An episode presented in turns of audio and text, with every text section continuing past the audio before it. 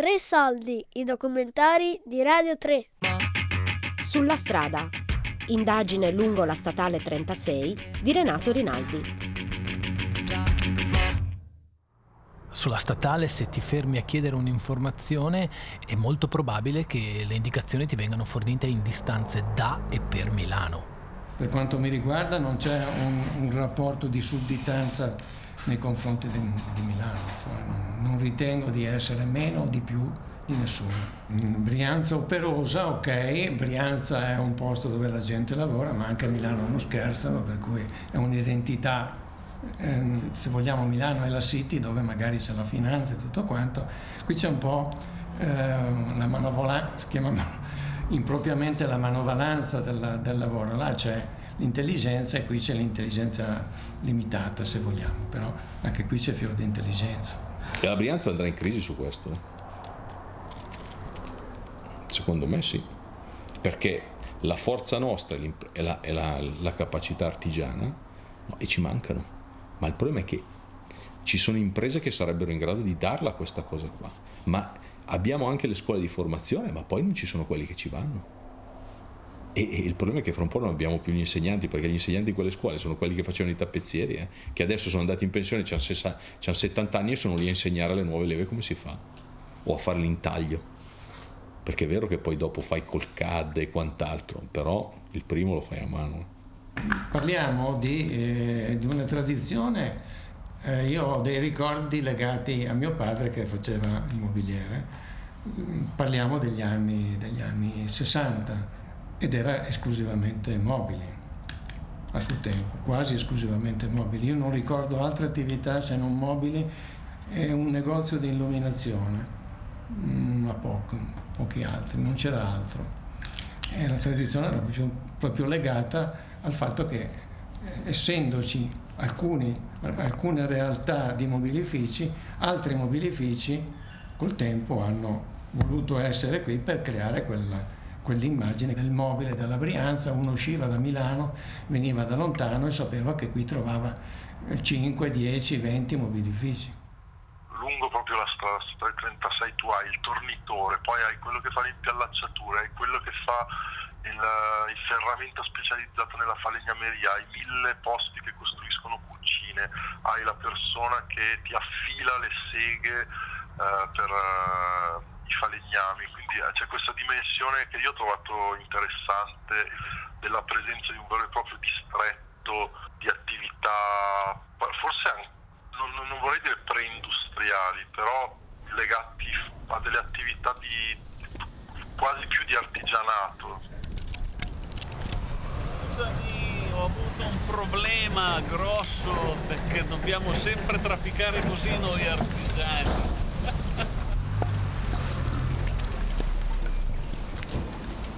perché oggi, oggi il problema, oggi il problema in Italia non è saper lavorare, è saper portare a casa i soldi. Finché tu non mi mandi il bonifico e io lo vedo, io per te non faccio nulla. La burocrazia ci ha portato a questo. Per cui è, è, è una cosa che per noi, per noi che siamo abituati a avere il piacere del lavoro, è una cosa che non ha senso.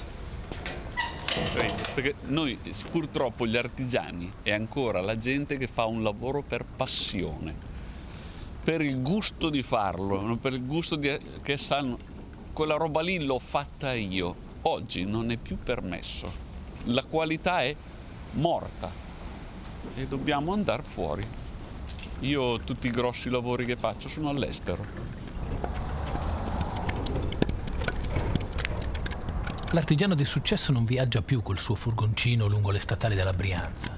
Domenica ho un aereo per Singapore. Il, il guaio dell'artigiano qual è? Poter tramandare una conoscenza e questo è terribile. Falegnami, tornitori, dove sono? Ci sono anziani uh, che conosco a Meda, a Cantù, che hanno, non so, 30 torni fermi, loro hanno 80 anni, vanno avanti a fare i loro pezzettini, non hanno insegnato a nessuno. Questo è un dramma, cioè io dico proprio de, de, de, della chiusura della mentalità mm, brianzola. Io ho in mano il lavoro, ho in mano il segreto, guai che ti lascio a te i miei clienti, no? Cioè, vedi che io oggi, davanti a questa esperienza, cosa faccio? No, tu hai 30 anni, mi fai anche lo sgambetto, non mi importa, devi farti le tue esperienze, non mi freghi, io lavorerò comunque tutta la vita, tu non me la fai concorrenza. È giusto, impari, hai imparato, adesso vai con le tue gambe, no? Per cui anche il rischio, anche che un uomo ti possa tradire, anche, no? Non fa niente, però devi lasciare la tua esperienza a qualcuno. Se non fai questo, se l'artigiano non fa questo, e questo era il cuore della bottega, secondo me. No? Nella bottega arrivava il ragazzino di sei anni e imparava. Io ne ho 62 e cerco di trasmettere alle persone a cui io ho fiducia no? le capacità e lo studio. Ciao, dimmi. Sì, sì. Sì, adesso lasciami che parlo con questo signore e, che dopo, e dopo ci mettiamo. Ciao, ciao, ciao. L'altra cosa è purtroppo manualità, istruzione. La manualità purtroppo si impara fino a 20 anni, 20-25 anni, non dopo. Per cui uno eh, da bambino deve giocare con la creta. No? Io ricordo da, da, mi divertivo a fare i disegnini e mi diranno, eh, tu farai il pittore. Orca, è vero, dopo 50... dopo 50 anni scopro di essere un pittore. Capito? Cioè, ci sono dei talenti che vanno, vanno sviluppati nel momento in cui vanno sviluppati. Non, non si può dire allora, e, e, questo punto, e intanto devi fare l'università, intanto devi ampliare i tuoi interessi culturali, ma la mano, la, cioè, io, perché le tue mani vanno da bambino, hai capito? Altrimenti tu hai, puoi avere una qualità superiore intellettualmente, ma se le mani non vanno, non vanno. Quello che ti interessava di manualità, questo è, no? Cioè, tu eh, devi mettere, se uno sa fare una faccia, se uno sa piallare no? e, e, sapere che devi prendere in vena, mai in controvena, se fai un'età, tu devi fare questo da bambino, devi impararlo a quel punto. La manualità non è l'unica abilità richiesta ad un artigiano, l'artigiano deve saperci fare, saperci fare in tutti i sensi.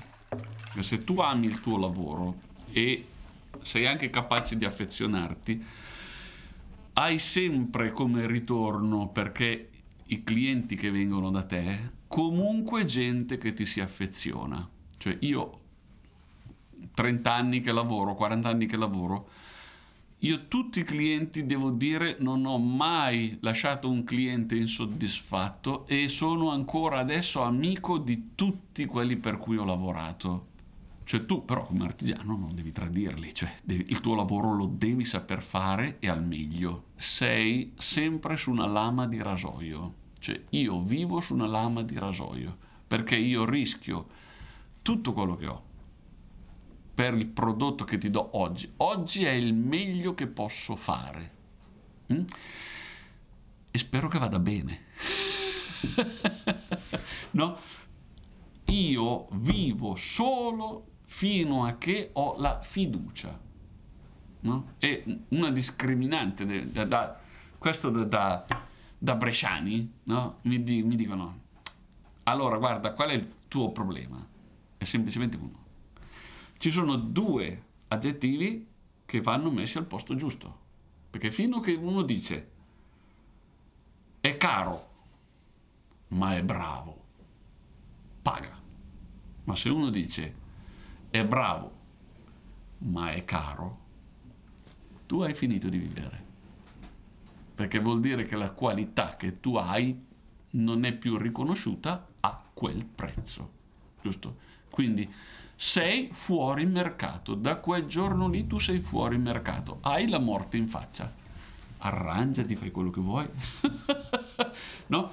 Però se tu pensi di lavorare appunto con miliardari, con monsignori, con persone che hanno il potere, no? e, e, anche che hanno grandissima cultura, no? grandissima cultura, e tu non puoi tradirli, non devi, questo perché la, il mondo artigiano non è il mondo dell'IKEA, uno che viene a comprare un armadio da te e è disposto a spendere 15.000 euro non è uno che va all'IKEA, è uno che ha una cultura, che riconosce un prodotto che tu gli dai e che quindi è disposto a spendere i suoi soldi a comprare praticamente anche la tua storia, giusto? È questo che si torna, il buon Maggiolin che mette il mobile in mezzo alla strada no? e il suo mobile vale perché dopo c'è la sua firma, no? Gabriele fa il falegname, falegname restauratore. Suo padre faceva il fabbro e con il lavoro della bottega ha tirato su sette figli, tutti artigiani.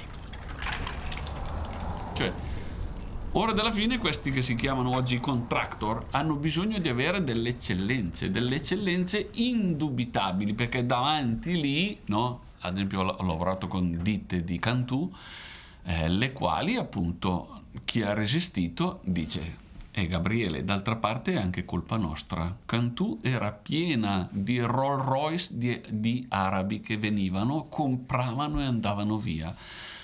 Quando hanno cominciato a guardarsi intorno e scoprire che noi gli dicevamo oro in foglia, oro in foglia, oro matto in foglia, e gli inglesi sono andati a dirglielo, tutte le Rolls Royce sono andate a Londra e a Cantù non è più venuto nessuno.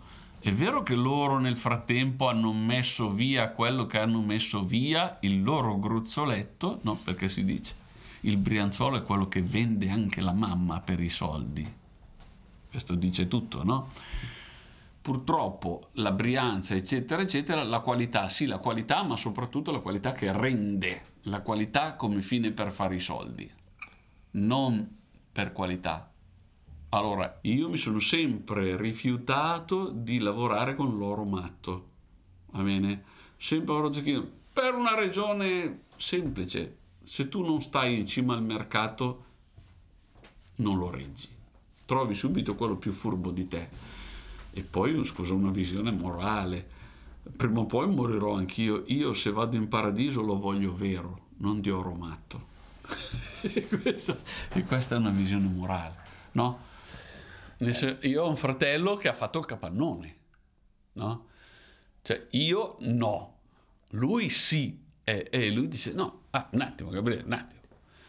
Allora, per fare quella roba qua, allora, quant'è lo sviluppo? Aspetta, prendo il metro, tac, tac, questo, no, alt, qui ci sono 6 centimetri, eh, cioè, non, non, li conti questi 6 centimetri? Eh, e, e, qui, no?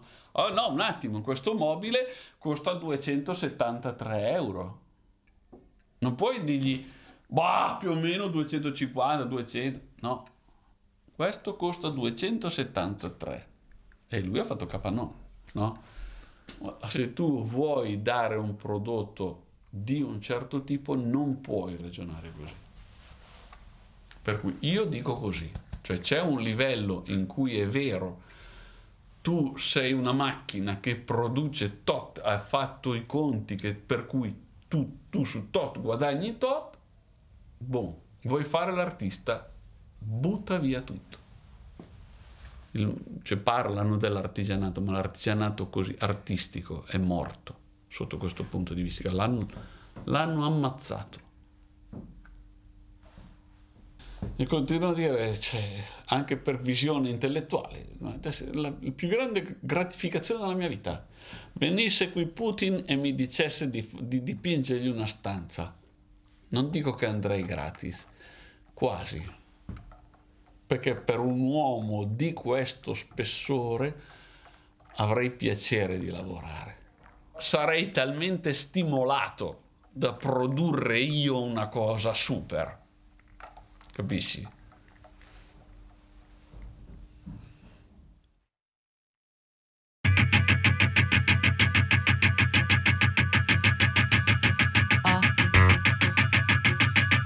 Sulla strada.